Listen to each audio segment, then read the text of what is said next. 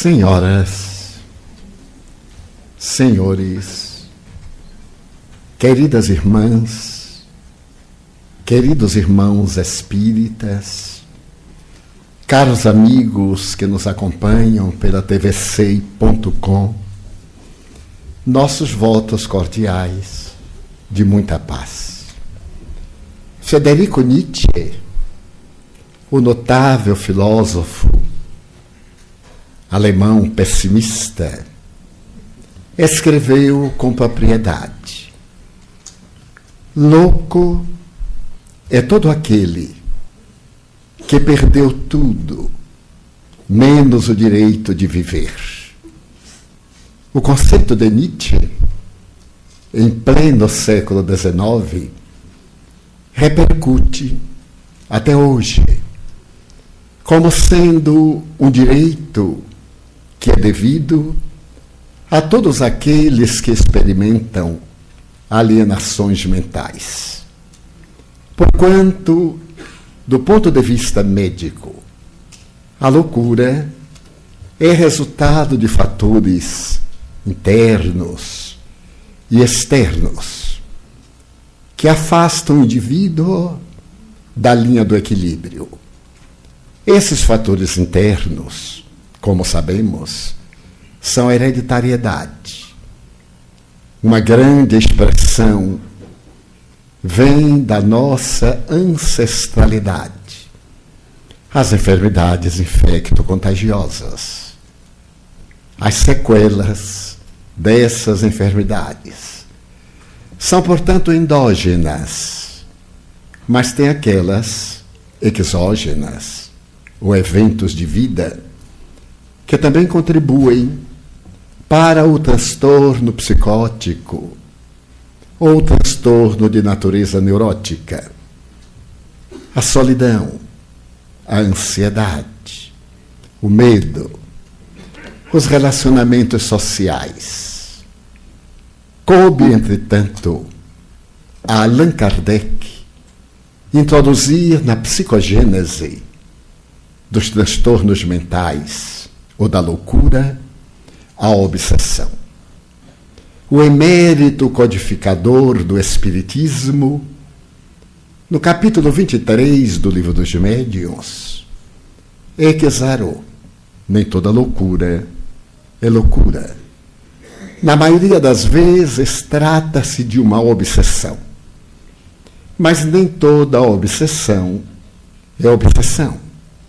Pode também caracterizar-se como loucura. E encerrando o Evangelho segundo o Espiritismo, nas últimas três linhas, o extraordinário Allan Kardec estabeleceu que uma obsessão prolongada pode transformar-se em loucura, exigindo o tratamento magnético e médico conforme os padrões da época. Essa visão admirável de Allan Kardec permaneceu adstrita à revelação espírita. No Brasil, coube a doutor Bezerra de Menezes estudar profundamente os transtornos mentais e especificamente as obsessões deixando legado numa obra ímpar, a loucura sob novo prisma. Nos Estados Unidos, na década de 1920, 1930, destacou-se eminente psiquiatra, o Dr. Carl Wickland, que fará um legado à posteridade com uma obra excelente 30 anos entre os mortos. Nas atividades admiráveis do Dr. Wickland, nós vamos encontrar as provas exuberantes da imortalidade da alma, a documentação vasta da comunicabilidade dos espíritos e capítulos dedicados à obsessão. É verdade que o livro apresenta os fenômenos através de sua esposa, que, não tendo conhecimento espírita, exara no livro algumas mensagens atribuídas a Madame Blavatsky, que teria retornado do além para dizer que não existe a reencarnação, o que evidencia tratar-se de uma comunicação apócrifa ou de um fenômeno anímico do próprio médium. Mas esse fato não desvaloriza a obra. Pelo contrário, engrandece-a, porque demonstra a necessidade que têm os investigadores de conhecer em profundidade o Espiritismo, que é a ciência que procura demonstrar através dos fatos a legitimidade dos seus postulados.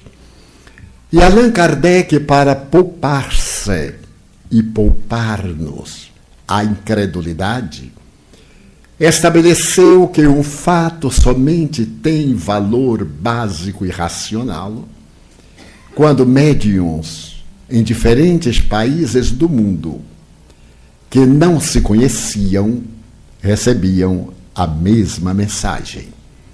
O que significa a universalidade do ensino, demonstrando que a fonte original é única, embora as informações apresentem-se vestidas da indumentária característica das idiosincrasias de cada povo.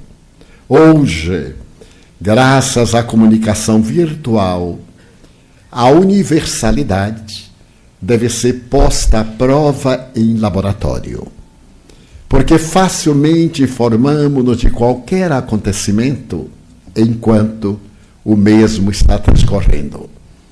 Mas logo depois das notáveis experiências do Dr. Wickland, por volta de 1955, na Universidade de Praga, a antiga capital da então República Tchecoslovaca, o jovem psiquiatra, nascido em 1982, o Dr. Stanislav Grof, preocupava-se com a terapêutica aplicada à época nos portadores da psicose profunda da esquizofrenia. Era uma terapêutica muito grave. Além dos banhos, da reminiscência da cova das serpentes, o eletrochoque. E a eletrochoque terapia danificava de algum modo o sistema nervoso central dos pacientes. Teve ele a ideia de selecionar o número de portadores de esquizofrenia e, com um grupo de amigos, realizar experiências na universidade, aplicando nesses indivíduos que viviam no estado de consciência alterada pelo transtorno psicótico, o ácido lisérgico número 20, para levá-los a um diferente estado alterado de consciência. Para sua surpresa, Aqueles pacientes, depois da ingestão do ácido lisérgico, mudavam de personalidade. E asseveravam que a enfermidade de que se faziam portadores tinha uma psicogênese diferente. Alguém apresentava dados históricos de uma existência anterior numa aldeia remota da República Tcheco-Eslovaca de um crime que ninguém ficou sabendo. Outros referiam-se à culpa no inconsciente profundo, em razão de atos indecorosos e ignóbeis que havia praticado e ninguém tomou conhecimento. O Dr. Groff e a sua equipe foram selecionando aqueles pacientes mais sensíveis. E à medida que ocorria essa regressão espontânea. Observava que alguns deles denotavam alguma melhora. Estava diante, portanto, de algo inusitado nos anais da psiquiatria contemporânea. Se houvesse qualquer fundamento para uma realidade dessa, qual seria a terapêutica? Nesse período, ele percebe que o tratamento médico era muito rigoroso e as consequências, inevitavelmente, eram danosas ao organismo, especialmente ao sistema nervoso central. Concebeu uma técnica respiratória. Através dessa técnica respiratória, ele pretendia fazer que o paciente eliminasse do cérebro toda a oxigenação. E, naturalmente, com isso, desimpregnava-se dos registros profundos no inconsciente individual e libertava-se daquela causa traumática que resultava no transtorno esquizofrênico. Ele criou a respiração holotrópica.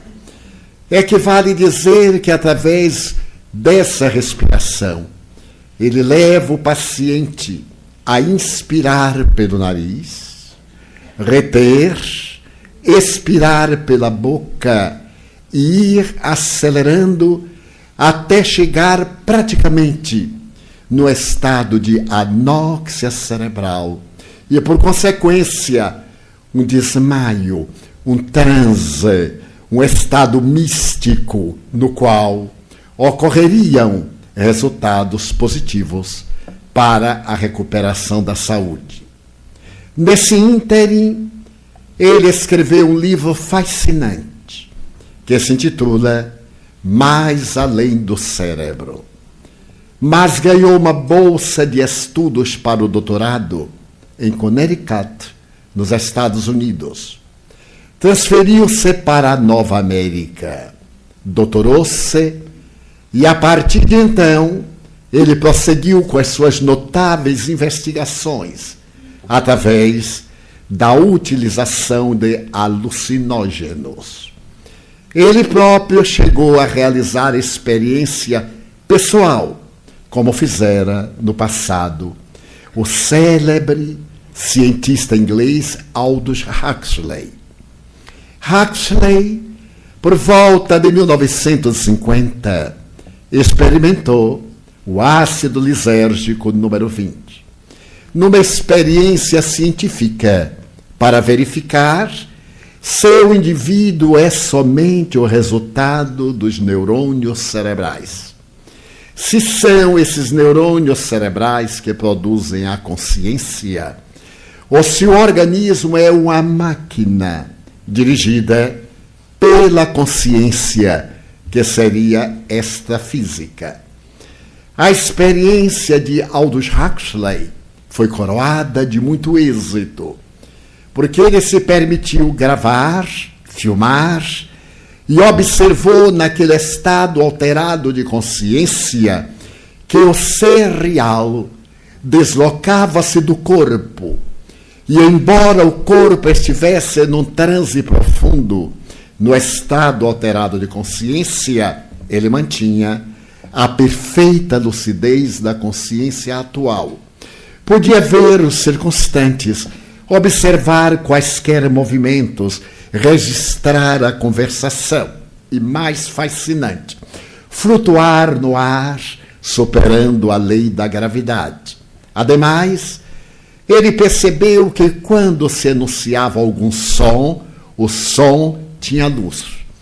E à medida em que apareciam luzes, essas exteriorizavam sons. Ao recobrar a lucidez, Aldous Huxley escreveu uma obra que seria a base divisória para o início da paranormalidade fora da parapsicologia. A sua obra é denominada Além da Percepção Normal narrando essa experiência fascinante que o acompanhará por toda a vida, fazendo que este notável autor do célebre livro A Ilha e outros tantos, quando interrogado pelo psicólogo italiano Piero Ferrucci, qual era a razão para uma vida saudável, para uma vida longa. E ele respondeu: Estou cansado de dizer que a melhor razão para uma vida saudável, uma vida longa, é a gentileza. O indivíduo portador de finesse naturalmente encontra a plenitude orgânica, a física, a emocional, a psíquica e, sobretudo, o prazer de viver. As experiências, portanto, do Dr. Stanislav Grof seriam continuadas mais tarde na Califórnia, na célebre Universidade de Isalém, em Big Sur, quando uma equipe de cientistas intentava mudar os procedimentos médicos nos Estados Unidos. Até então, a medicina americana sempre observava a doença e preocupava-se em libertar o indivíduo da doença. Esse grupo de investigadores, onde estão personalidades notáveis na psicologia, na psiquiatria, na psicanálise, na radiologia, na fisiologia, esse grupo pretende primeiro o paciente, para depois a doença. Porque se nós estamos transitoriamente com câncer e realizamos a terapêutica específica para o câncer e nos libertamos dele, não significa que hajamos recuperado a saúde. Porque nesse ínterim teríamos a possibilidade de fazer uma depressão. Recuperamos-nos do câncer, mas não reconquistamos a saúde. O novo paradigma seria examinar a razão pela qual aquele paciente se apresentava com determinada enfermidade. E é nessa elite que o Dr. Bernie Siegel, da Universidade de Yale, cancerologista infantil, vai observar que é fundamental à vida saudável a prática do amor. E escreverá o seu best-seller, Medicina, Amor e Milagres, demonstrando que o amor pode operar qualquer tipo de recuperação na área da saúde, proporcionando ao indivíduo, ao indivíduo a conquista do equilíbrio. Nessa paisagem fascinante, retornamos a Jesus.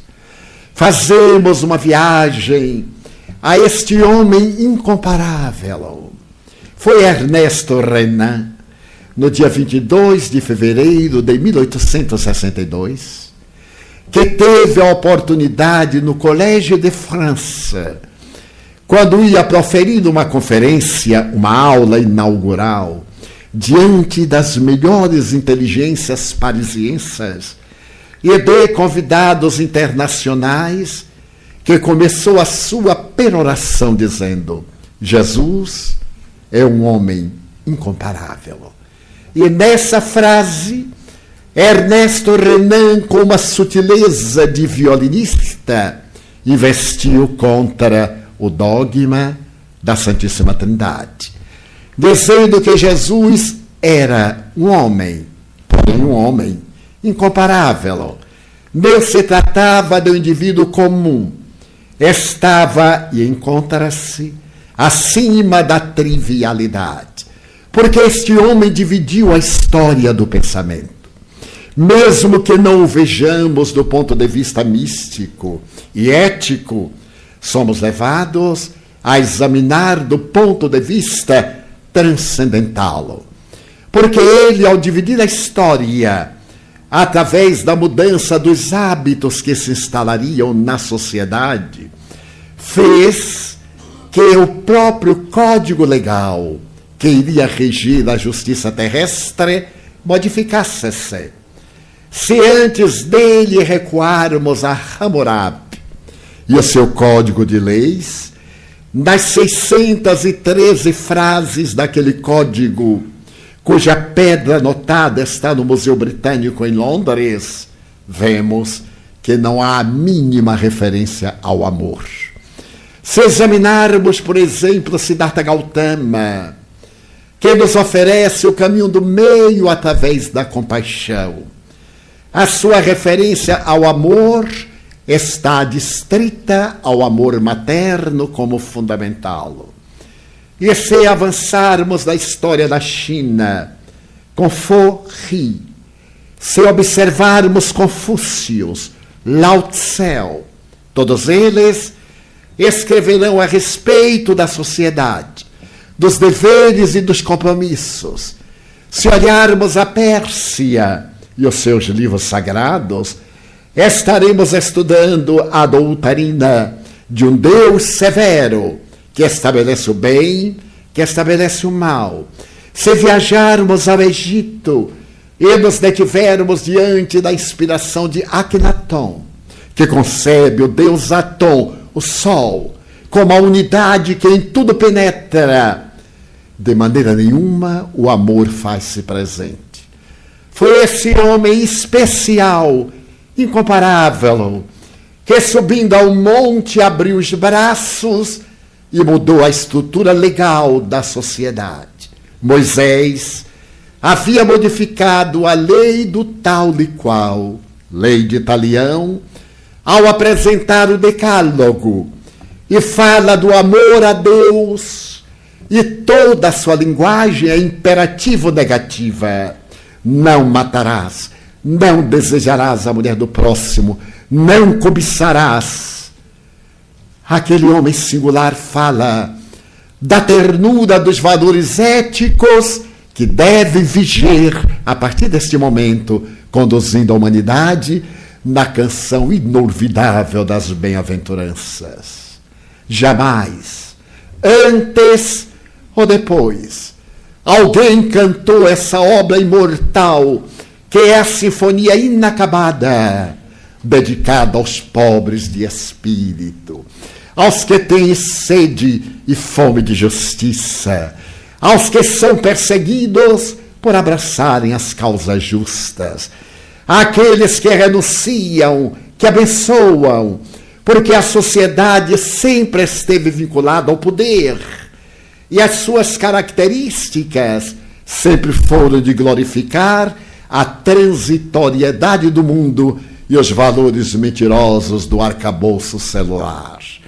Jesus veio então e diz que são bem-aventurados os pobres de espírito, de luxúria, de avareza, de orgulho, de mesquinhez, neste mundo rico de pessoas sem valores morais.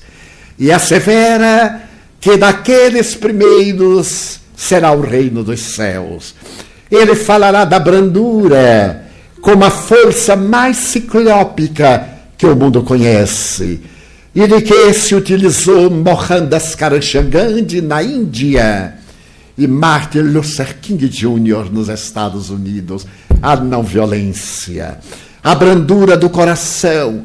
Felizes são aqueles que amam, que se entregam, que ofertam que têm a finesse, capazes de ir ao holocausto, enquanto aqueles que se encontram no poder são escravos da posse possuidora das suas paixões.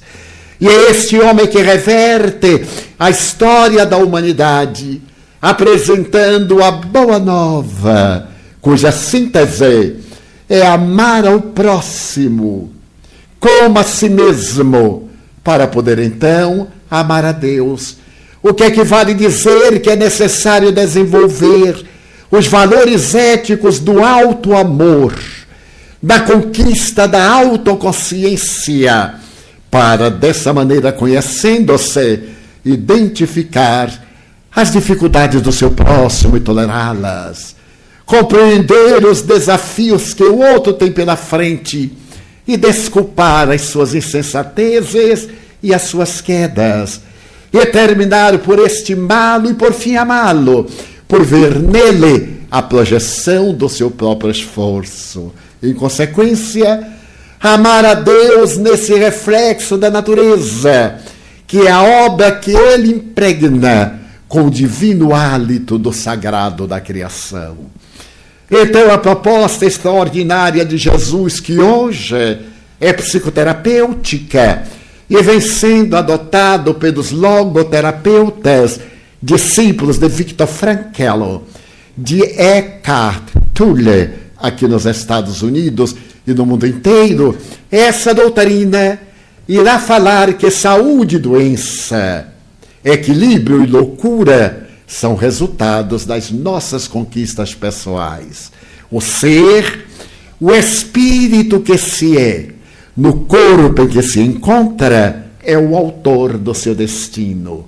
Criado simples e ignorante por desconhecer as leis cósmicas, ele parte das primeiras moléculas até este aglutinar de 100 trilhões de células, controlados pela consciência, cada vez enriquecendo-se mais, ora, de conquistas intelectuais, ora, de valores morais, mais tarde de experiências vivenciais, até encontrar a plenitude que é o reino dos céus dentro dele próprio. Foi esse homem extraordinário cognominado o médium de Deus porque ele se comunicava diretamente com o Pai e dizia que era por seu intermédio que chegaríamos ao Pai, por ser ele o caminho da verdade e da vida. Somente ele teria o condão de nos guiar diretamente ao Supremo Criador do Universo.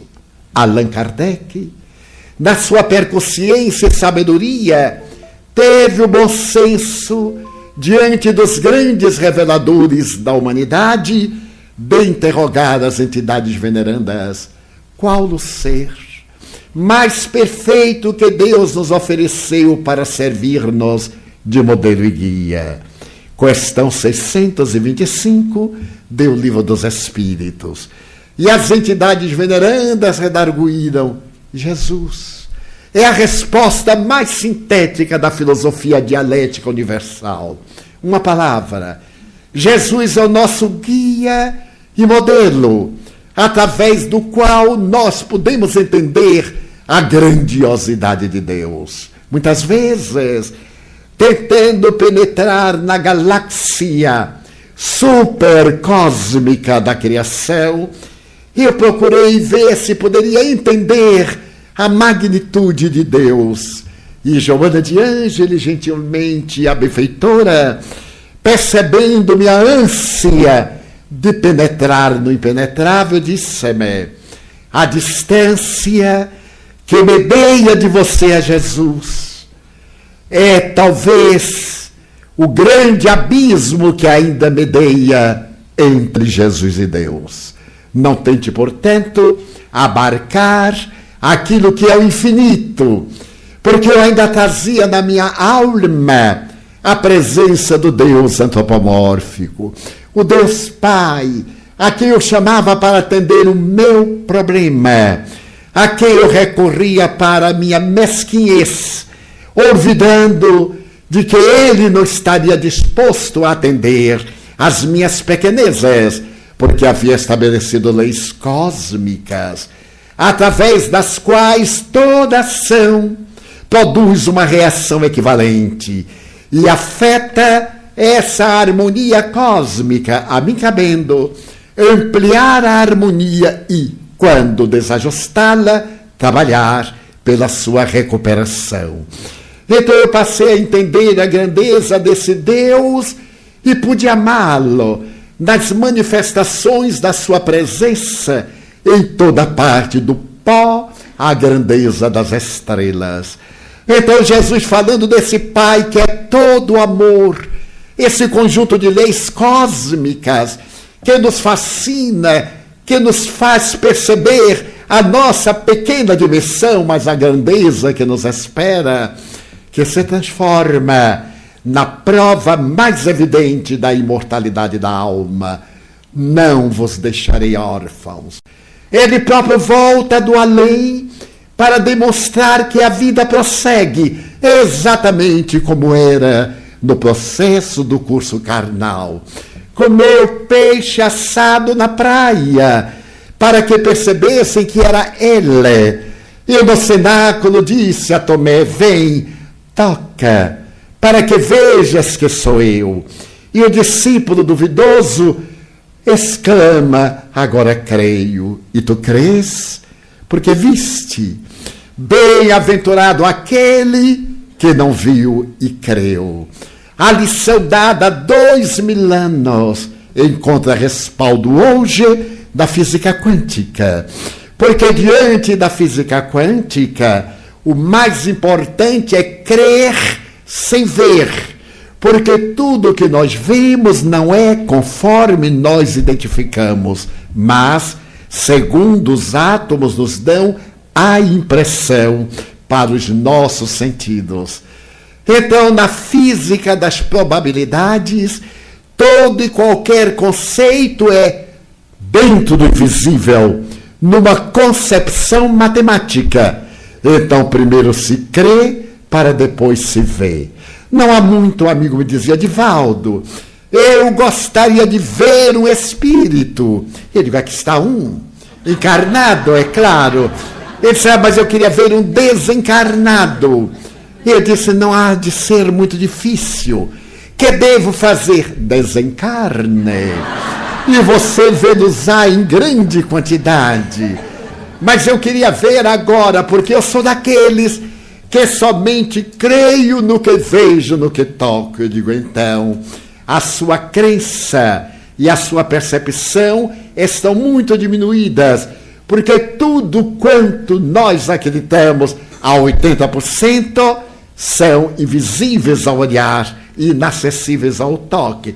Eu creio no amor, eu creio na saudade, eu creio na realidade das galáxias, eu creio no átomo que eu jamais vi, creio até mesmo no quark, essa mínima dimensão da molécula, e creio, acima de tudo, na realidade do ser espiritual que sou, na transitoriedade do corpo em que estou.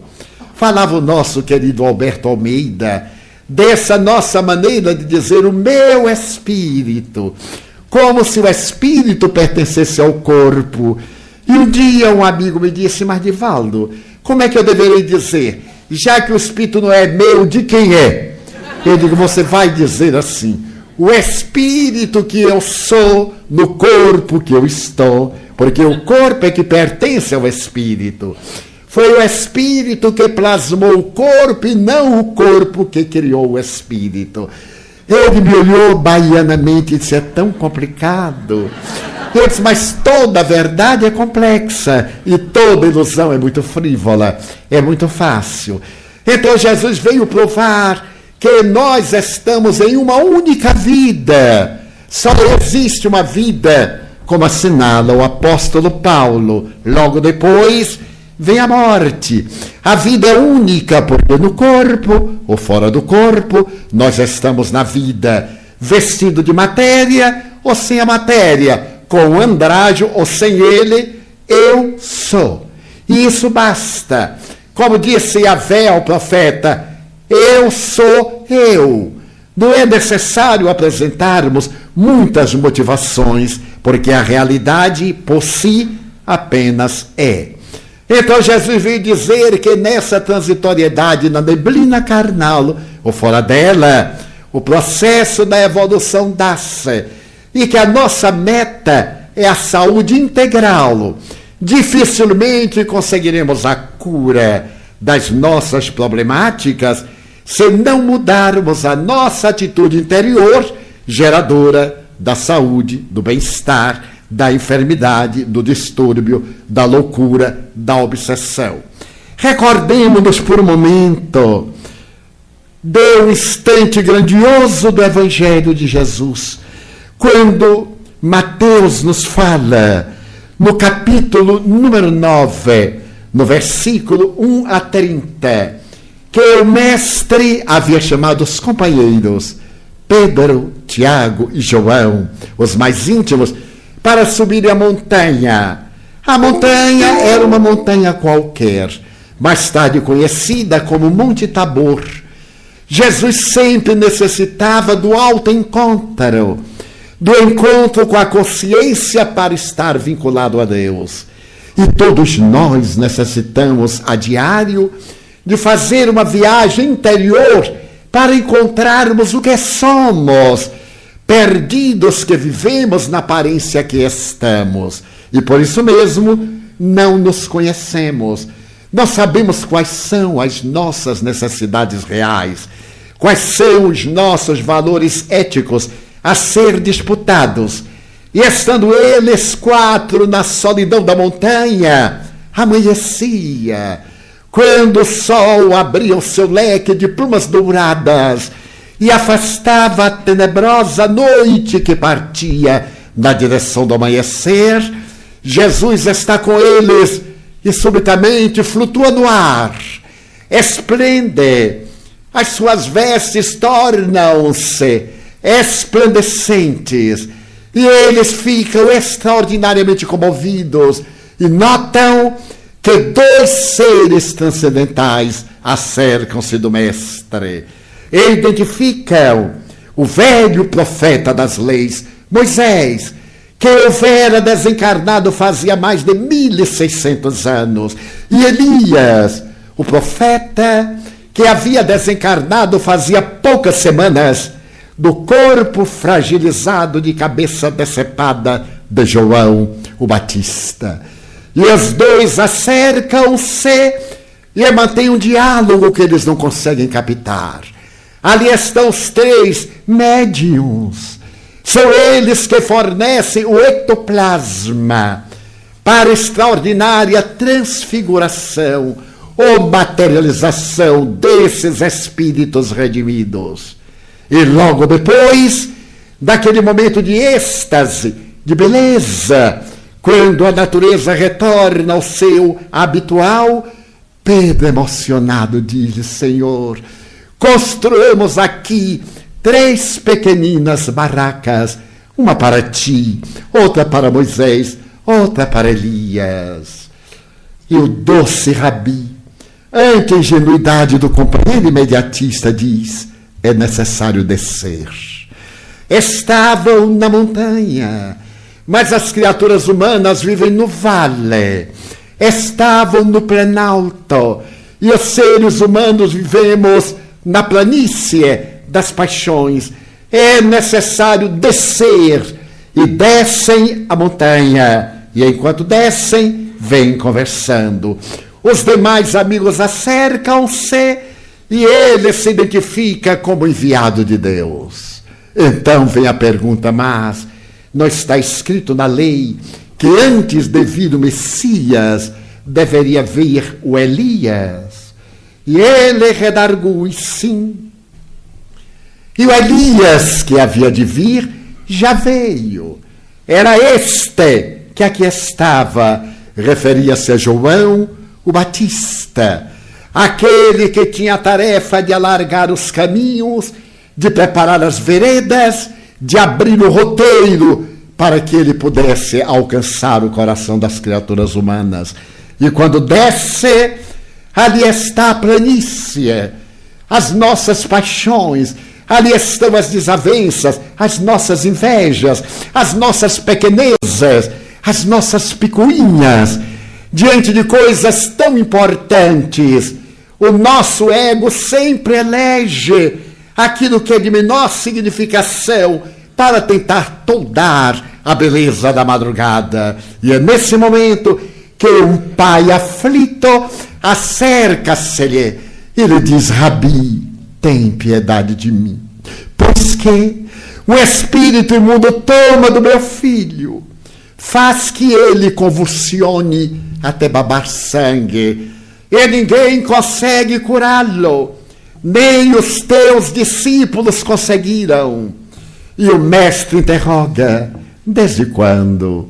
Ele tem esse problema desde criança.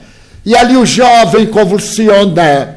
O mestre aproxima-se e devassa o mundo além da forma, percebendo o algoz que o leva a esse transtorno epileptiforme, a uma convulsão de características epilépticas, sendo nada mais, nada menos do que um estado avançado de possessão. Que Allan Kardec, com muita propriedade, substitui a palavra para subjugação. Porque a possessão faz crer que o espírito penetra e domina, o que não ocorre. A comunicação é sempre perispírito a perispírito, porque o espírito encarnado não cede o lugar a uma incursão de outrem que o substitua. É a sutileza da ciência espírita, mas através da subjugação, pela onda mental, pelas aptidões e as afinidades, domina totalmente o indivíduo e desvaira-o. O jovem ali está convulsionado e Jesus contempla-o longamente. E depois, com a autoridade que lhe é peculiar, diz-lhe: Espírito imundo, sai dele. Eu te ordeno em nome de meu Pai. O jovem convulsiona mais, entra em um estado de queda vibratória no delíquio. E quando abre os olhos, ele vê uma luz, que é o reflexo incandescente dos olhos de Jesus. Então ele sorri, o mestre toma-o e restitui-o saudável ao seu pai, não curado, porque ele era um devedor. E aquele fenômeno ocorre por misericórdia porque a bondade de Deus e a sua justiça, se não tivessem a misericórdia, nós teríamos muita dificuldade de evoluir. Porque estamos sempre repetindo os delitos, caindo nos mesmos erros, e a bondade nos favorece outra chance, até que momento chega que diz só misericórdia porque para este não há outra solução. E a misericórdia chega através de uma severa advertência de sofrimento e nós despertamos para a realidade que somos. Então entrega-o, mas aquele débito que ele contraíra contra esse espírito que o subjuga, ele terá que ressarcir através da lei de amor pelo bem que venha fazer. Diante desse fenômeno maravilhoso que sempre se repetia com o mestre, os discípulos ficam enciumados. Eram muito pequenos os discípulos, nós somos um pouquinho menores. E então olham para o mestre e interrogam: por que tu conseguiste e não nós? E a resposta é um tratado de psicoterapia, porque para esta classe de espíritos são necessários jejum e oração. Para esta classe, mais tarde Allan Kardec irá demonstrar que há uma classificação dos espíritos, desde os primários até as potestades, as entidades sublimes, desde aqueles que rasteiam com a inferioridade moral até aqueles outros que atingiram a sublimação. Jesus conhecia-os Aquele tipo teria necessidade de alguém acostumado ao jejum, acostumado à oração. Mas qual jejum? As religiões que se derivaram do cristianismo imediatamente materializaram o jejum e estabeleceram o jejum estomacal. Deus se alimentar durante a manhã, evitar o breakfast, passar determinada hora que isso daria forças morais. Que eu saiba, o jejum não dá nenhuma força moral, emagrece. Mas a força moral é através do jejum moral. Jejuar a concupiscência, jejuar a maledicência, jejuar ao ódio, jejuar a ira, jejuar a avareza, ter condições de dizer a um ser inferior: eu te ordeno, em nome de meu Pai, de quem sou instrumento, que saias daí que te modifiques. E diante dessa autoridade moral, que se faz acompanhada da energia, na vibração da palavra, na força ciclópica da onda mental, o ser espiritual toma um choque e liberta-se. Mas que oração também ele se referiria? seria a repetição de mantras, de jaculatórias, a repetição de terços e etc. De maneira nenhuma. Orar vem do latim os ores, boca. Numa significação, orar é abrir a boca da alma para esvaziar-se de ego e plenificar-se de Deus. Então, orar é arar, agir. Leon Tolstói escreveu uma pequena página de uma beleza rutilante. Conta o escritor russo que certo dia um sacerdote caminhava pelo campo e encontrou um mujik, um lavrador, trabalhando a terra. O sacerdote então voltou-se para o modesto servidor e disse: Homem, abandona o arado e vem comigo à igreja orar. O homem deteve-se e disse: Não posso, eu estou arando. Ao que o sacerdote reflexionou e disse-lhe: E fazes muito bem, porque arar é orar. A verdadeira oração é o trabalho voltado para o bem, é o esvaziamento das nossas paixões, do estado egotista, para nos enriquecermos de benesses de alegria de servir, de construir uma sociedade melhor, mais justa, de fomentar o progresso na arte, na ciência, na tecnologia, na solidariedade, no intercâmbio que deve existir entre as pessoas que não podem viver a sós e por isso somos constituídos já pelo impositivo do instinto gregário para estarmos vinculados uns aos outros. Então é Jesus o terapeuta sublime para nos libertar das obsessões, dando um salto quântico. Quando Allan Kardec demonstra que a obsessão é muito mais frequente do que parece, sendo que a maioria daqueles que são rotulados de loucos nada mais seriam do que obsessos, qual seria a terapêutica que poderíamos usar para amenizar esse processo de obsessão coletiva. Estamos vivendo o instante de uma obsessão de natureza pandêmica. Observemos a sociedade, a volúpia da violência, o desastre da sexolatria, a ansiedade tremenda do entorpecimento pelas drogas ilícitas, a busca desordenada pelo pódio, pelos 15 minutos de holofotes, o desespero, a perda de sentido existencial, a ausência desse sentimento de equilíbrio, a solidão, o medo que vergastam a terra e a culpa instalada nos corações humanos, e vemos que uma onda terrível de espíritos a que fazemos jus está no intercâmbio muito frequente com as criaturas humanas. Que fazer? Além Kardec, no mesmo capítulo, depois de falar das várias manifestações obsessivas, aquela obsessão simples, que hoje chamaríamos um pequeno transtorno depressivo unipolar, pode também ter uma característica de natureza obsessiva.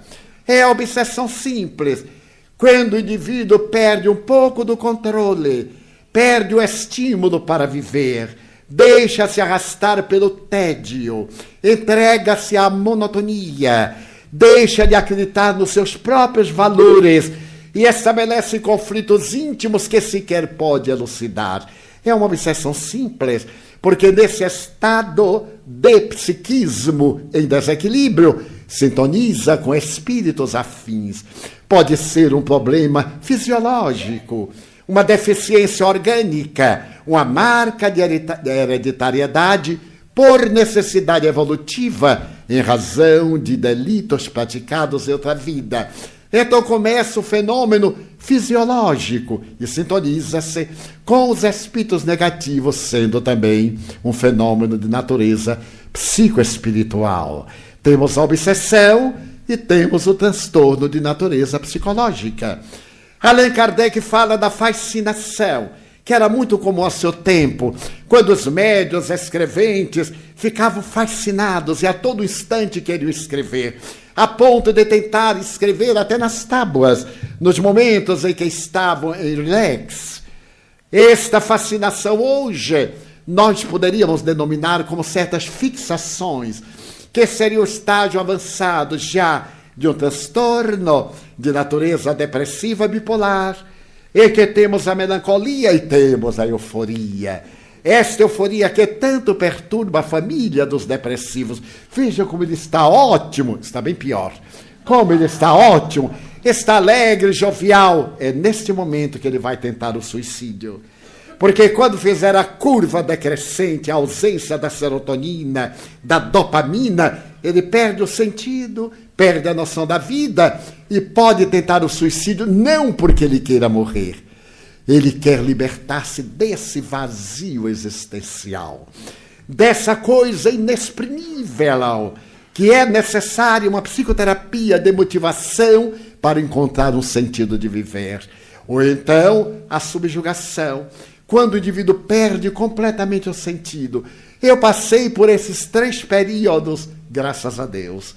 É fascinante colocar no tempo passado, porque muita gente ainda vai passar.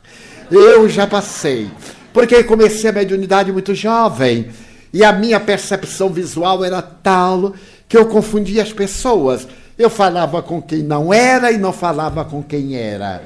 Era uma problemática. Completei 18 anos sem querer fazer autobiografia e fui trabalhar em uma repartição do governo, numa autarquia.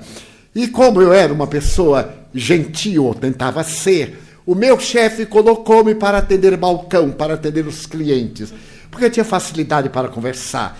Mas ele não sabia dos meus transtornos, das minhas visões, das dificuldades que eu tinha para caminhar sempre apoiando a parede para não tropeçar com as pessoas. E foi nessa fase que eu passei para esse grande transe da verdadeira obsessão. Porque eu via de tal forma os espíritos que normalmente eu pedia ajuda às pessoas para entrar no ônibus. Eu sou do tempo que tinha bom street car lá no Brasil. Então imagina que época. Pois bem, mas então Normalmente eu ia ao balcão e ficava conversando e meu chefe chegava e dizia: Com quem está falando? Você é louco! E eu ficava com uma raiva dele porque estava me humilhando. Estava conversando com a pessoa e tivemos vários atritos, mas eu não podia perder o meu trabalho. Era disso que eu vivia. E certo dia eu estava chorando quando uma colega muito gentil, um anjo que Deus colocou em meu caminho, sempre ele tem colocado anjos, orientais, ocidentais, do sudeste, do oeste, de toda parte. A colega perguntou: Pereira, me chamava assim, você vê mesmo os mortos? Eu lhe redargui: Você acha que eu estou fingindo? Veja para minha cara. Ela disse: Que coisa, você vê como se fosse gente? Eu digo: Não é como se fosse, é gente. Atrapalha-me. Ela disse: então vamos fazer uma coisa. Quando você estiver sentado e alguém lhe chamar ao balcão, não vá.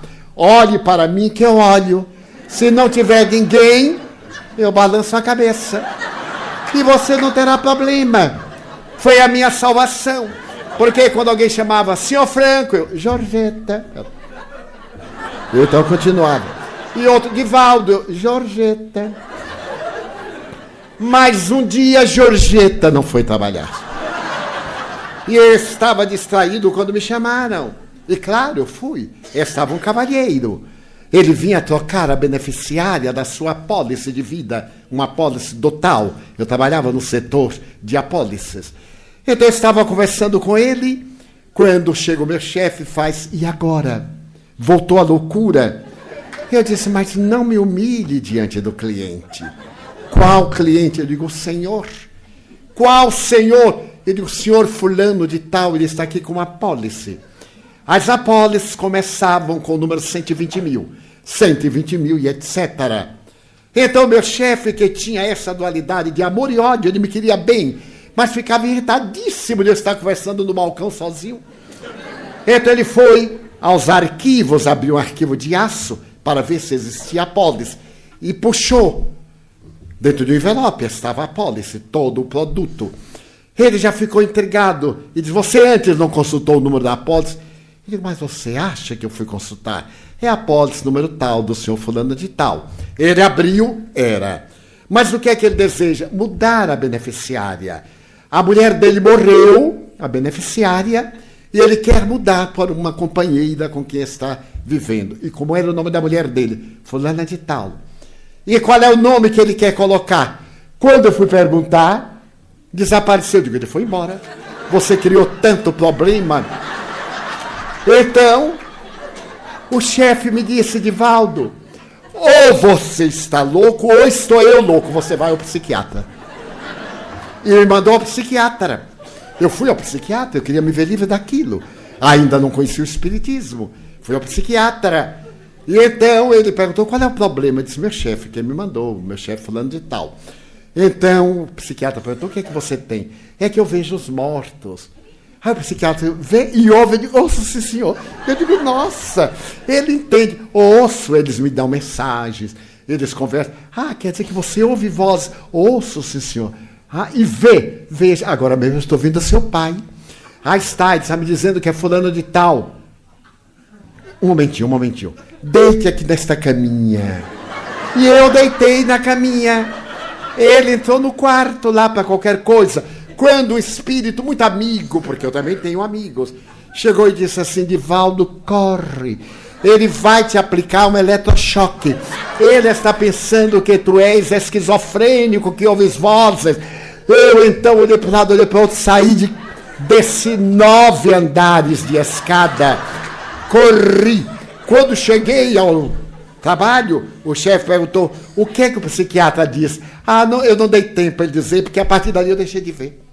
Foi só me deitar, não vi mais nada. Ele disse: Ah, tá vendo? O choque valeu a pena. Nem precisou do choque elétrico. Agora, para conviver com isso, Deus me mandou o Espiritismo. E é quando a luz meridiana do Espiritismo falou-me que não era loucura, era uma faculdade mediúnica. E então entreguei-me ao estudo desta revelação e dei a alma, porque o corpo seria insuficiente para agradecer. Bebi na fonte lustral da saúde integral. Ainda não me curei, mas estou no processo de reabilitação e encontrei a fórmula para nos libertarmos do mal que existe em nós. O trabalho de vigilância das nossas imperfeições, a oração. Aprendi a orar, a abrir a boca da alma e dizer: Senhor, eu aqui estou. Que se faça no servo segundo a sua vontade e não a minha vontade. Mas como eu sou baiano, às vezes eu demoro um pouco e digo, se puder atender a minha vontade, eu agradeço. Porque às vezes ele está distraído com tanta coisa. Então a mediunidade veio me ensinando que a melhor terapêutica para a libertação das obsessões é o amor. São a gentileza, a afabilidade, a doçura. Não desejar a outrem aquilo que a outra não desejam desde os sete anos de idade, que eu defrontei com um ser que me detestava. E ele me dizia: Vou matar-te. Por 40 anos esteve comigo, assessorando-me, criando-me embaraço. Fui esbofeteado em plena rua por um cavalheiro que, depois de dar-me a bofetada e eu caí, disse: Ai, desculpe. Eu o confundi com o indivíduo que anda seduzindo minha mulher. Eu desculpei, mas a bofetada ficou na cara. E então ele me apareceu e disse: da próxima vez eu colocarei uma arma na mão do agressor e encerra a tua vida miserável. E eu dizia: paciência, só me acontece o que eu devo. Até um dia, 40 anos depois, quando ele me disse: Tu não me convenceste, porque eu te conheço. E aí me contou a história que havia acontecido no ano de 1625, em plena corte de Richelieu, na França. Então eu te odeio desde então. Tu não me convenceste, mas tu me venceste pela paciência. Portanto, anote: primeiro item da desobsessão, paciência, porque somos os devedores. Eu vou te deixar por um tempo. E desapareceu. No dia seguinte, quando eu acordei, eu notei a vida tão diferente. Já era espírita, faz uns 30 anos isso. Eu então digo assim, meu Deus, eu senti falta do obsessor. Estava tão acostumado em ser assessorado que eu senti falta. Eu digo, está me faltando algo. Ah, é o Máscara de Ferro. Assim eu chamava. Passaram seus anos e certo dia eu estava na mansão do caminho, o porteiro chamou-me. Haviam deixado na lata de lixo uma menina, uma afrodescendente, ainda com a placenta, as formigas em cima. Eu corri à portaria e então ele estava com aquele ser na mão. De imediato corremos ao centro médico que fica à porta de entrada. Fizemos o corte da placenta, a sutura e começamos a catar as formigas. A menina chorava, batia-se, feia. Eu digo: não fique triste, você será Miss Horror. Porque nos Estados Unidos tem Miss Cebola, Miss Melancia. Por que não Miss Horror também? Sorri para ela, acarinhei-a, estreitei-a de encontro ao peito, e aquele ser mínimo, assim nos meus braços, encolheu-se. E eu saí para a casa grande onde resido na comunidade para poder ver em qual das 15 casas iria colocar, porque são, eram 15 lares. Então a meninada veio correndo, tio, mande para minha casa, mande para tal. Eu calmo, e de repente, de repente ele me apareceu. Eu digo, meu Deus, vai começar tudo de novo. Ele se me acercou e estava emocionado. Era um rosto patibular, nunca senti emoção em 40 anos ele então chegou-se no meu lado direito, tocou no meu ombro, coisa que nunca fez, e me perguntou: Tu a amas? E eu lhe disse: Não, senhor, ainda não, está chegando agora, mas eu irei amá-la. O senhor sabe que eu irei amá-la. Tu irás amá-la? Eu digo: Sim, senhor. Então, a partir de hoje eu te amarei. Porque esta que aí está é minha mãe, que está de volta para que tu tomes conta e tu guardes como se fosse tua filha. Prometes-me cuidar dela como se fosse tua filha. Eles tenha a certeza absoluta que eu a amarei como aos mais de cem que aí estão e são amados. A partir daquele dia, ele se tornou um anjo benfeitor Aparece-me com frequência, como neste momento. Está com muita assiduidade ao meu lado. É uma personalidade muito culta do século XVII. Fez cultura no além. Tornou-se-me um amigo devotado pelo poder do amor. Mas, por sua vez, a menina foi crescendo e não gostava de mim. Tudo que eu fazia, ela reagia. Tentei conquistá-la através do suborno, dando presentinho. Nada depois com negativas, nada. Quando ela completou 15 anos, eu estava na minha sala, ela chegou e disse: Tio, hoje eu completo 15 anos. Não me diga. Sente-se um pouco. Levantei-me e fiz uma cena de teatro. Tranquei a porta da sala. Tirei a chave para ver. Abri a minha gaveta. Coloquei na gaveta, tranquei a gaveta. Tirei a chave pus no bolso. Olhei para ele e disse: Agora você já está na idade de entender. Vamos conversar de homem para homem, olho no olho. Ela, bem pretinha, ficou, não sei se existe a palavra americana, foveira. É assim, nem preta, nem branca, nem roxa, nem amarela. Ficou aquela cor cinzenta. E ela disse: Tio, eu digo, hoje nós vamos resolver um problema. Por que você não gosta de mim? Eu não me incomodo, porque eu gosto de você. Mas, tio, eu gosto. Eu digo, não gosta. Não quero que me minta, eu só quero saber por quê. Alguma vez eu lhe bati? Não, senhor. Alguma vez eu lhe dei beliscão? Eu adorava dar beliscão. Beliscão de caranguejo numa criança. Aqui no braço a gente pega faz assim, mas é lindo. Nunca lhe dei. Então, porque você não gosta de mim, você não vem me ver, todos vêm. Eu volto de viagem, você não vem. É que eu tenho medo do Senhor. Medo, Étio. Mas medo de quê? Eu tenho medo que o Senhor vá me reclamar. E eu já lhe reclamei? Não, Senhor. Por que você tem o medo que eu lhe reclame? Não sei. Eu lhe vou contar. No ano de 1625, no dia X, Eu estava numa indumentária religiosa, em determinada profissão, aconteceu isto. O seu filho cometeu um crime e eu tinha que aplicar o código teológico. E apliquei o código, você pareceu injustiça. Ele morreu, naturalmente, porque era a lei da igreja. Você tomou ódio de mim desde aquela época, minha filha. Quase 400 anos. Você pode imaginar isso? Não é possível. Ficou no seu inconsciente que era uma pessoa má. Eu apenas segui o código do momento. Ela levantou-se, deu-me um abraço. O senhor me perdoa? Eu digo não. Porque perdoar faz pressupor uma mágoa, e eu não tenho mágoa de você. Eu sempre amei de qualquer forma. A partir daquele momento, a minha filha transformou-se se os senhores têm uma filha excepcional, não será melhor do que a minha, porque ela passou a me dar assistência. Eu deito muito tarde, pelas primeiras horas da madrugada, psicografando, e ela senta na escada e arranjou o pretexto. Eu tenho que estudar, eu posso ficar aqui na escada, tio? O senhor quer um cafezinho, quer uma água? Pode, minha filha. Até o dia que eu encontrei cochilando. Era uma da manhã, eu digo, minha filha, os idosos dormimos pouco. Você precisa de sete, oito horas, vá deitar-se. Ela correu para casa e eu, naturalmente, fui preparar-me para me deitar.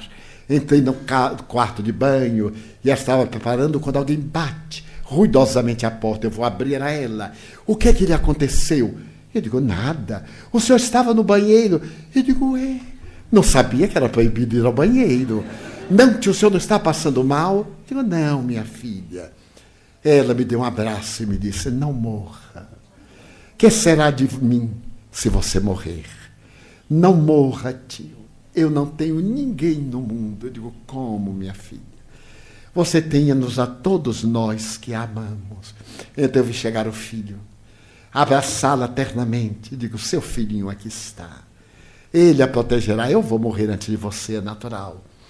Eu tenho que ir à frente para lhe preparar lugar e até hoje permanece comigo como um anjo da guarda. Minha filha, você precisa se casar. Tem tanto rapaz bonito. Ficou linda, claro, filha. A hereditariedade funcionou. Você tem que se casar. Eu só me casarei com um alemão. Veja. Não quer grande coisa. Pois uma filha que mora na Alemanha convidou-a e de lá ela me mandou uma foto com o alemão e embaixo, tio, note que o carro é BMW. E quando voltou, eu perguntei que você está com o namorado alemão? Estou. E você fala alemão? Nem uma vírgula. E como é que namora em alemão português? É que gracinha fica no meio, ele de um lado e do outro. Minha filha, assim não rende. Namoro com uma parede no meio não rende, minha filha vai estudar alemão. Então ela está estudando alemão. E a coisa vai dar certo. Eu já tenho três filhas casadas com alemães. E em breve eu vou ter os netinhos sararamiolo aqui no alemão com uma afrodescendente. É o amor da desobsessão. A desobsessão cessou diante do ato do amor. Então, que deseje, segundo item, Primeiro, paciência, diz Allan Kardec. Oração, misericórdia, a terapia dos passes, a bioterapia, a água fluidificada e mais excelente as sessões mediúnicas sérias. Porque nem toda sessão mediúnica é séria. Aquelas constituídas por pessoas que se amem, pessoas sérias, que se respeitem, que têm o ideal. E os mentores realizam sem a presença do paciente. As terapias libertadoras, como disse o nosso Alberto, da desobsessão.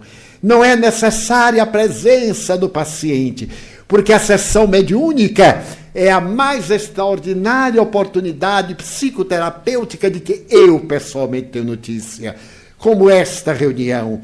Eu vejo os espíritos aplicando passes na hora da prece, no encerramento. Noto muitas vezes as pessoas interessadas ouvindo os expositores e benfeitores que não têm oportunidade em outras horas, utilizando-se do recurso para a cura. E ela disse, ah, mas eu me senti tão bem, recebeu assistência especializada, sem que a reunião fosse necessariamente de cura, porque de cura são todas as reuniões do bem. Então, neste momento da obsessão coletiva, é necessário que coletivamente unamos os nossos pensamentos, que oremos mais, que desculpemos mais, que sejamos mais indulgentes, que não aceitemos o desaforo de ninguém, que não permitamos que os maus nos façam mal. Se alguém me dá um presente, eu aceito se quiser. Se a pessoa me dá um presente grosseiro, simplesmente eu recuso. Agradeço sorrindo e deixo lá o problema desagradável. Não carreguemos miasmas em nossas mentes. Sejamos pessoas abertas ao bem. Carreguemos esperanças Mantenhamos o ideal de um mundo melhor. E nas dificuldades destes dias, digamos: meu Deus, meu Deus, eu gostaria de ser uma via láctea de estrelas, para que as noites da terra fossem mais belas. Mas na minha pequenez, eu te digo desta vez, na impossibilidade de ser uma galáxia, deixa-me ser uma luciérnaga, um pirilampo em noite escura, iluminando a amargura de quem anda na escuridão. Eu gostaria de ser a chuva generosa que caísse sobre a terra porosa e reverdecesse o chão. Mas se eu não conseguir, eu te quero pedir para ser um copo com água fria, matando a sede a agonia de quem está na desesperação. Eu gostaria de ser o jardim de flores de todas as cores para embelezar a terra. Mas na pobreza que a minha alma encerra, se eu não puder ser o jardim, deixa-me ser uma rosa solitária na frincha da rocha, colocando beleza no altar da natureza. Eu desejaria ser um trigal para matar a fome do mundo mas nesta entidade que é só, na impossibilidade de acabar a fome, deixa-me ser um grão que caindo no chão se multiplique no milhão e atenda a humanidade com a bênção do pão. Eu desejaria ser a montanha altaneira, de onde se tivesse a visão da terra inteira, mas da minha pobreza, ante a minha fraqueza, eu nunca chegarei lá. Então deixa-me ser uma pedra, pavimentando o chão por onde andem os heróis na busca da amplidão. Eu desejaria ser um pomar de frutos maduros, mas não vou conseguir. Então te quero pedir para ser uma árvore, projetando sombra no chão, ou pelo menos alguém na estrada, sob a sombra amada, para quando passar alguém pelo meu caminho, eu lhe diga olá. E se ele me perguntar quem és tu, sou teu irmão. Dá-me tua mão, sou teu amigo. Irei contigo e lado a lado eu possa cantar, Senhor. Eu gostaria de ser poeta, orador, musicista, artista, para cantar a grandeza da tua inefável misericórdia. Porém, me faltam o éstaro a magia, a beleza, a arte, a poesia. E como eu nada sou, deixa-me dizer-te só: muito obrigado, Senhor, porque eu nasci. Muito obrigado porque eu creio em Ti, pelo Teu amor. Obrigado, Senhor, pela Sua atenção. Muito obrigado, senhores.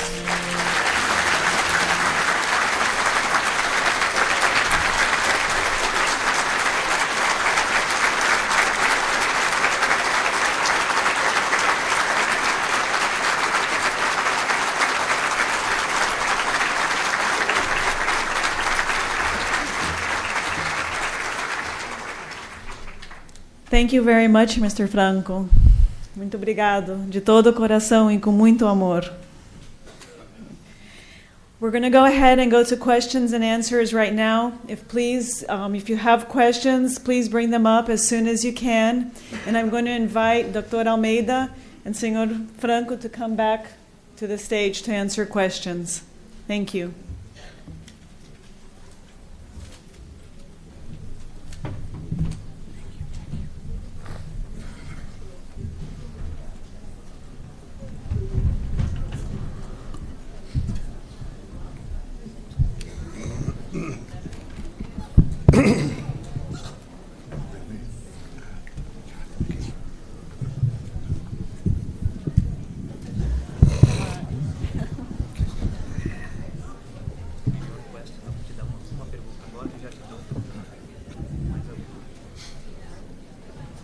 E eu vou trazer outras perguntas, tá? Quer começar então?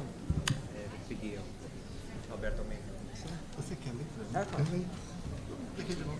Quer que eu leia então? Quer que eu leia as perguntas? Não, eu leio. pai. Ok.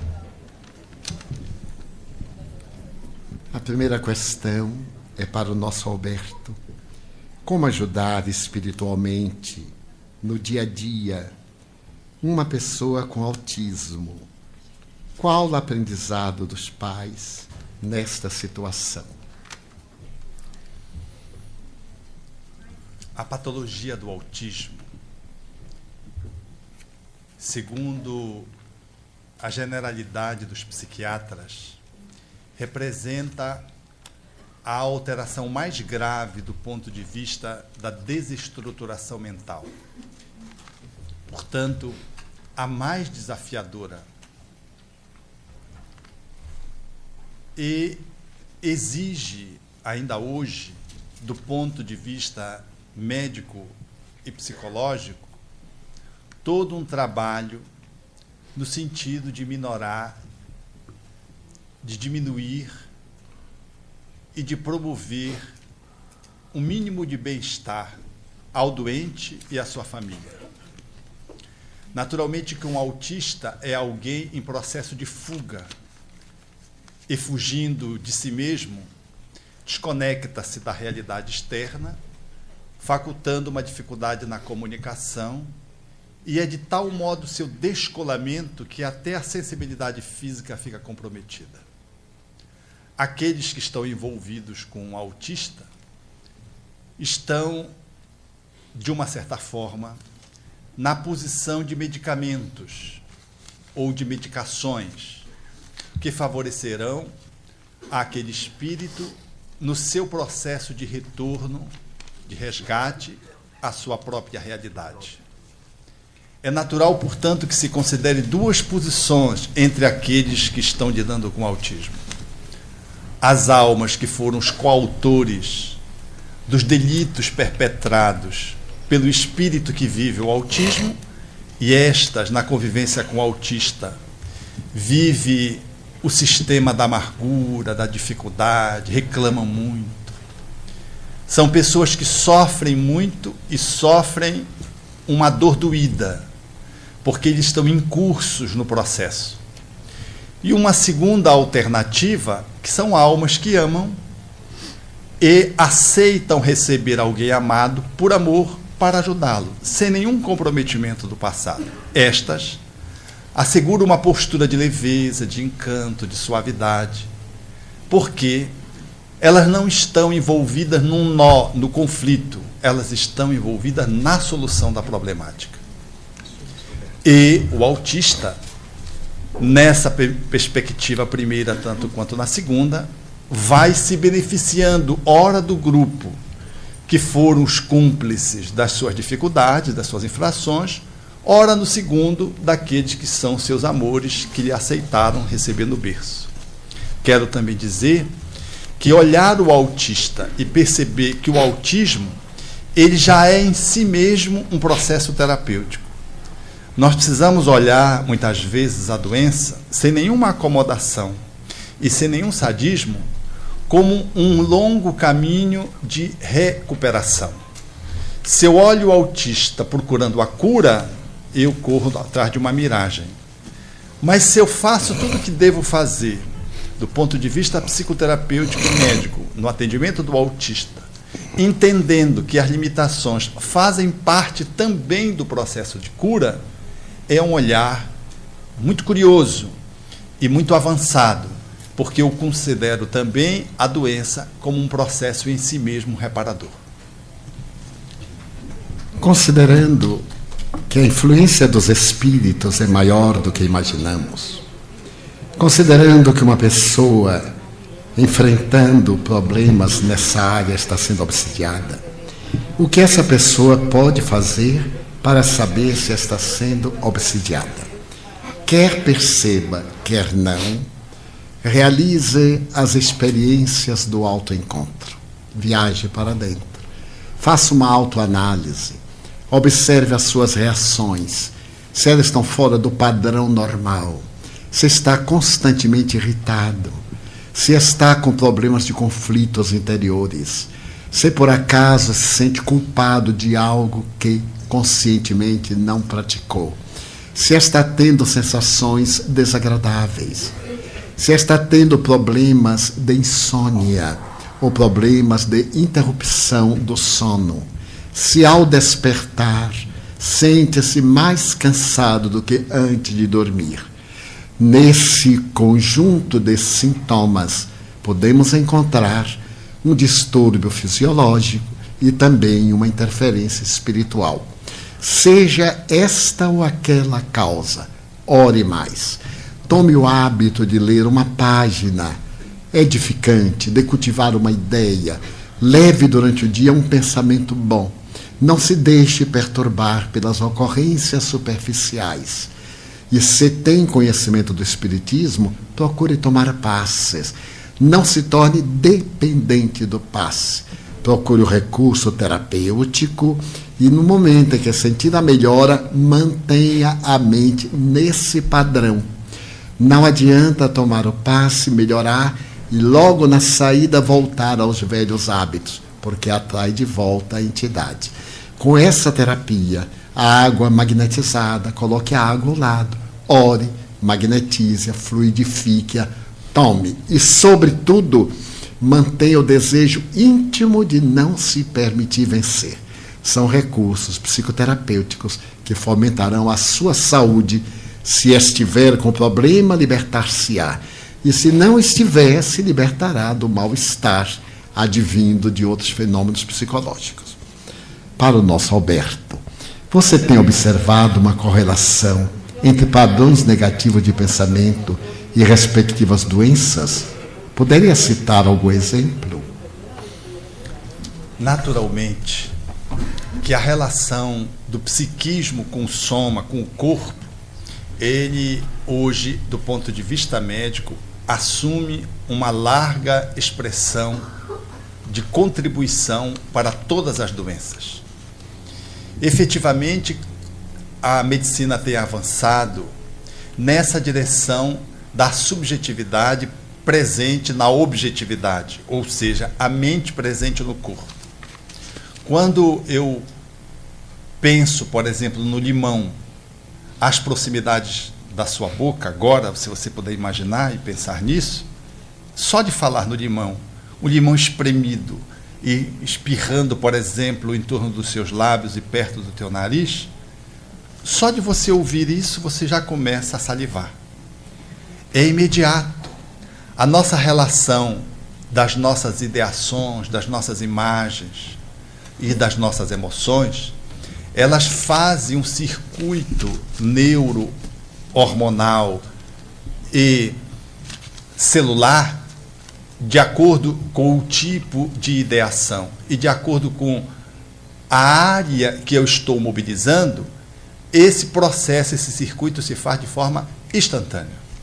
Então é natural que algumas pessoas, por exemplo, diante de uma, um agastamento, surja uma irritação, surja uma gastura do estômago, vem uma hiperacidez gástrica e uma dificuldade de digestão. É um processo imediato. A pessoa não estava com nenhum transtorno, mas logo teve uma indisposição gástrica, uma dificuldade para digerir, porque não conseguiu digerir uma determinada situação que lhe tirou do equilíbrio e entrou num processo de raiva expressa ou implodiu, engoliu a raiva. Aquele agastamento, aquela irritação, se traduz no corpo, no caso do estômago, trazendo essa contribuição, falando, portanto, da dificuldade de digestão de uma interação social que se reflete na indigestão de um bolo alimentar. O mesmo fenômeno se dá nas outras áreas. Quantos de nós, quando entramos no processo de medo, começamos a nos coçar? A pele reflete imediatamente, numa, um prurido, numa coceira, numa determinada área do corpo, naturalmente aquela que é mais vulnerável, essa dificuldade que nós estamos enfrentando e agora, diante do estresse, a gente começa a coçar. Como nós temos no corpo uma área vulnerável, o pensamento, o sentimento, a emoção, aquilo que nós estamos naquele momento eh, estabelecendo como resultado de uma interação, ele se manifesta naquela área, seja na pele, seja no sistema digestivo, seja no sistema urinário. Quantas pessoas, quando estão com vontade de chorar, ao invés de chorar, começam a urinar. Fazem um processo de uma micção acentuada e fazem uma eliminação via o aparelho urinário. E elas costumam dizer: engraçado, todas as vezes que eu fico emocionada, que eu fico tensa, a minha diurese aumenta aumenta porque ela chora pela bexiga. Houve um movimento de castração, a pessoa não consegue expressar a emoção pelas lágrimas e faz o choro por uma outra via. Então, essa interação, ela se estabelece em todos nós. Cabe-nos a um olhar mais atento, um processo de autoconvivência, de autoapercebimento, para a gente começar a fazer essas correlações que são em nível infinito e contínuo. É porque a gente só se dá conta quando é uma coisa assim muito estarrecedora, tipo um, um susto, aí tem uma diarreia. Você olha, o susto, a diarreia. Quer dizer, tem que ser uma coisa estrondosa para nós percebermos essa correlação do psiquismo com o corpo. Mas a rigor, no nosso cotidiano, nós estamos vivendo essas interações e um processo de mais silêncio e de maior interiorização vai nos fazer perceber o quanto do nosso corpo ele está falando, enquanto as nossas emoções e pensamentos estão circulando no nosso dia a dia. Por que devemos investir tempo e dedicação estudando a mediunidade? Se existem tantos outros tipos de estudo com mais informações detalhadas e comprovadas, por que isso é importante na minha vida? Se você não é médium, não deve estudar a mediunidade. Deve ler para tomar conhecimento. Mas se você aprofundar o estudo nos fenômenos mediúnicos de O Livro dos Médiuns, vai perceber que tem mediunidade. Todos a possuímos em maior ou em menor grau.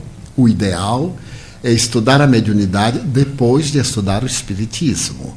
Primeiro, conhecer a doutrina Allan Kardec, no primeiro capítulo do Livro dos Médiuns, ele diz textualmente: E antes de fazerdes alguém espiritista, fazei-a espiritualista. Antes de falar da mediunidade, primeiro saber se a pessoa acredita em espírito. Porque se não acredita na imortalidade, não pode acreditar nas comunicações. Então, o estudo do Espiritismo, através do livro dos médiuns, é fundamental Logo depois, o estudo do Livro dos Médios e as outras obras. Agora, um indivíduo que é portador de mediunidade deve conhecer. Alguém que tem uma problemática deverá conhecer os recursos mais eficientes para poder equacionar a sua problemática. Para o nosso Alberto. Um caso de infertilidade fisicamente diagnosticada como inexplicada pode estar relacionada a um aborto no passado? Como curá-la? Não só o aborto, mas as outras condutas que possam lesar esse centro genésico desta ou de outras vidas. Às vezes há uma regularidade em todos os exames. Faz-se um escaneamento tanto da masculinidade, avaliando toda a fertilidade do homem, tanto quanto da mulher, há exaustão e não se encontra uma motivação que justifique uma ausência de fecundação e de gestação. Mas se olharmos, por exemplo, o livro Missionários da Luz, quando André Luiz trata da reencarnação de Segismundo, nós vamos perceber a dificuldade do pai, que, numa certa medida, esteriliza as células fertilizantes, inviabilizando a reencarnação do espírito em função da sua desavença com aquele espírito. O óvulo, tanto quanto o espermatozoide, são células minúsculas.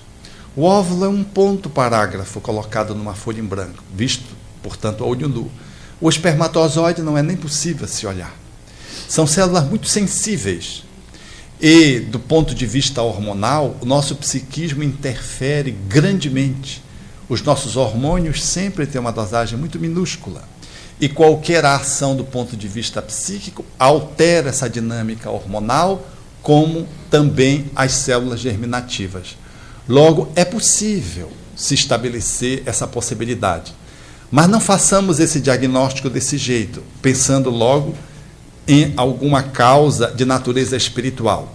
É de bom tom que se faça uma investigação primeiro ginecológica, urológica, para se avaliar do corpo os impedimentos do corpo, para finalmente então ficar-se com essa possibilidade de ser algo que esteja nessa perspectiva da emocionalidade, da psicossomática ou de um agente espiritual. Em uma reunião mediúnica ou de desobsessão, como identificar o animismo? Qual o seu propósito? E como o médium, a direção e o esclarecedor deve lidar com ele? O fenômeno anímico é inevitável. No começo da educação mediúnica, as comunicações são 80% anímicas, 20% aproximadamente mediúnicas. À medida que se educa a faculdade e se consegue a perfeita integração entre o médium e o espírito, teremos até 95% mediúnico e 5% anímico. O anímico quer dizer do próprio indivíduo. A palavra foi criada pelo médico russo Alexandre Aksakov em um livro admirável que se chama Animismo e Espiritismo. Este livro é uma resposta do grande investigador em defesa do Espiritismo ao barão von Hartmann, que no ano de 1990 publicou uma obra terrível e mentirosa contra o Espiritismo. O que é o Espiritismo? Então, Akisakov, que já vinha pesquisando fazia 30 anos, resolveu publicar esse livro que hoje é clássico.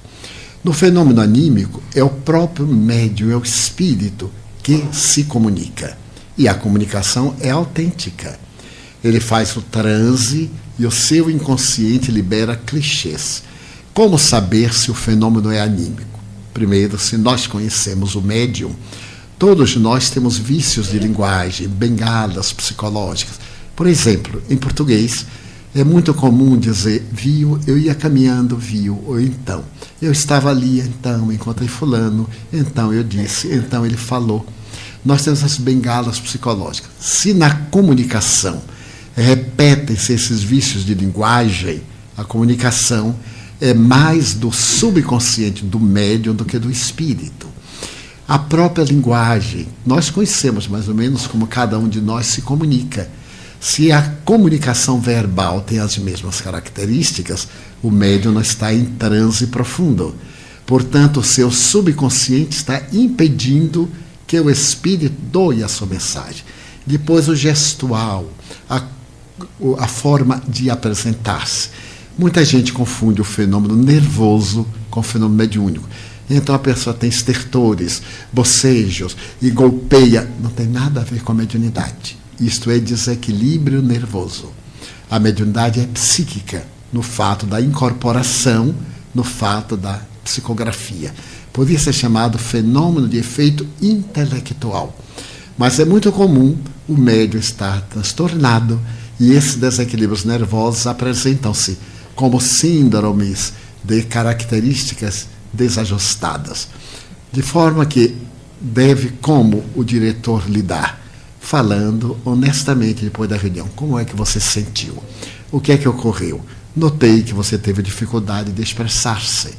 Então, cabe ao médium cada vez concentrar-se mais. Não se preocupar com as sensações, mas com as ideias que lhe venham à mente. À medida que as ideias chegarem, externá-las e acompanhar o fluxo do pensamento novo então se vai tornando familiar, ele está consciente, lúcido, sabe o que está falando. Com o tempo ele vai ficando no estado de semi-transe, depois será semi-automático e por fim será sonambúlico. mas tem que treinar bastante, vigiar, ser médium 24 horas. Porque alguns frequentadores do centro espírita têm uma vida atribulada, nervosa, dentro de casa, na rua, no trabalho. Chega na hora da sessão, coloca a mão na cara, mas a mente continua tumultuada. Não é o fato de parar que a mente para. Nós temos que parar, ter uma vida refletida, uma vida tranquila, na medida do possível, em qualquer lugar. Eu sei que a vida aqui é atribulada, mas onde não é atribulada? Nas aldeias, nos pequenos vilarejos, porque o problema está dentro de nós. Então a mediunidade deve ser exercida 24 horas. Quanto possível, serenidade. Qualquer provocação que nos irrita, olhemos para o outro e fiquemos assim rindo, dizendo: ele é louco. Olha como ele é louco, nossa, como ficou feio. Então, um dia Emmanuel sugeriu a Chico Xavier: se alguém lhe disser um desaforo, Chico, use a água da paz. Ele perguntou: como é a água da paz? Você pega um pouquinho da água, põe na boca, até a água esquentar. E quando ela esquentar, joga fora e põe outra. Mas nunca entrar na faixa do atacante. Porque o espírito mal, quando não nos pode atacar, ele pega pessoas e joga em cima de nós. E nós, como bobos, caímos na armadilha. Tiramos a nossa alegria porque um atrevido nos disse uma coisa qualquer. Não aceitemos atrevimento de ninguém. Se alguém disser assim, diz, ah, o Divaldo não vale nada. Eu leio na internet isso normalmente. Eu digo, nossa, que barato que estou. E aí fico contente. E outras, nossa, mas é um anjo caído do céu. Eu digo, eu, hein? Isso aqui é obsessão. Não sou anjo, coisa nenhuma. Então, esse estado, identifique-se. A velha frase que está na questão 919. Qual o método prático mais eficaz para ser feliz neste mundo e superar as más inclinações? Um sábio da antiguidade já vos disse: conhece-te a ti mesmo. Então, se buscarmos isto, não há perigo de fenômeno anímico.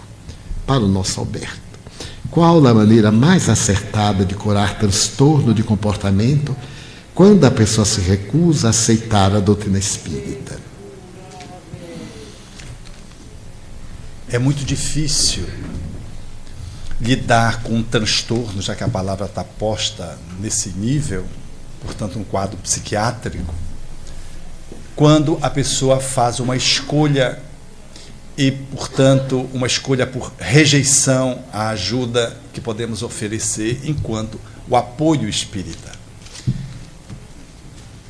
Um transtorno de natureza comportamental, um transtorno de conduta, um transtorno de personalidade, um transtorno do humor, ele fala de uma patologia psiquiátrica e a pessoa naturalmente precisa de uma ajuda médica.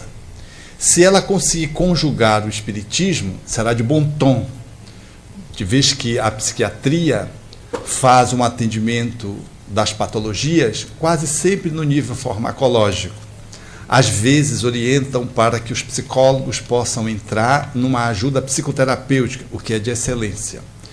Mas mesmo uma abordagem psicológica, habitualmente, ela se circunscreve a um paradigma que está centrado dentro de uma visão organicista, mecanicista de, da vida, ou seja, é uma mente, é um aparelho que está alterado. Então você trabalha numa vida só e trabalha, às vezes, com essas limitações de que o ser é um ser de uma unicidade de existência.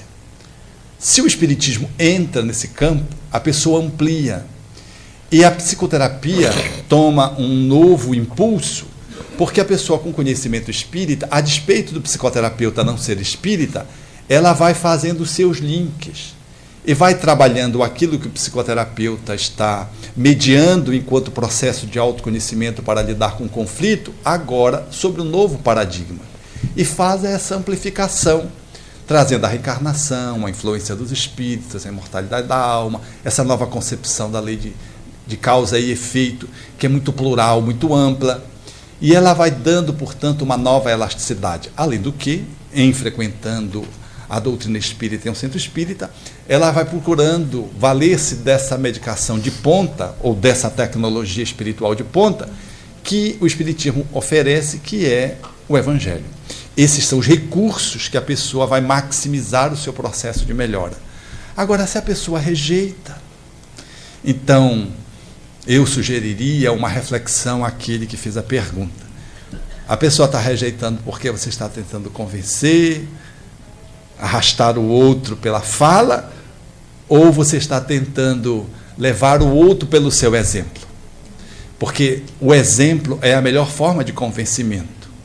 Trazer o outro para receber a ajuda da doutrina espírita, alguém que traz um transtorno psiquiátrico, se não for pela conduta, é muito difícil nós conseguirmos sensibilizar aquele que está ao nosso lado. Porque nós queremos fazê-lo pela força, às vezes até usando uma racionalidade, uma lógica bem posta. No entanto, a afetividade e a exemplificação desdizem aquela racionalidade. Então, isso cria um processo de dificuldade. E a pessoa, então, não chega, não é porque a gente não foi um bom articulador na nossa argumentação, é que a gente é um bom teórico, mas na prática a gente desdiz a nossa teoria. Então, o outro faz o um movimento de rejeição e não aceita. Então, eu sugeriria que a gente olhasse isso como se faz nos alcoólatras anônimos. Vamos analisar a codependência, vamos analisar o quanto a gente está investido do outro, o outro traz a patologia. E a gente faz o sincronismo com essa patologia como um familiar que não se dá conta de ver a sua parte e não está se trabalhando o suficiente ao ponto de poder arrastar o outro pelo exemplo, ao invés de convencê-lo pela fala.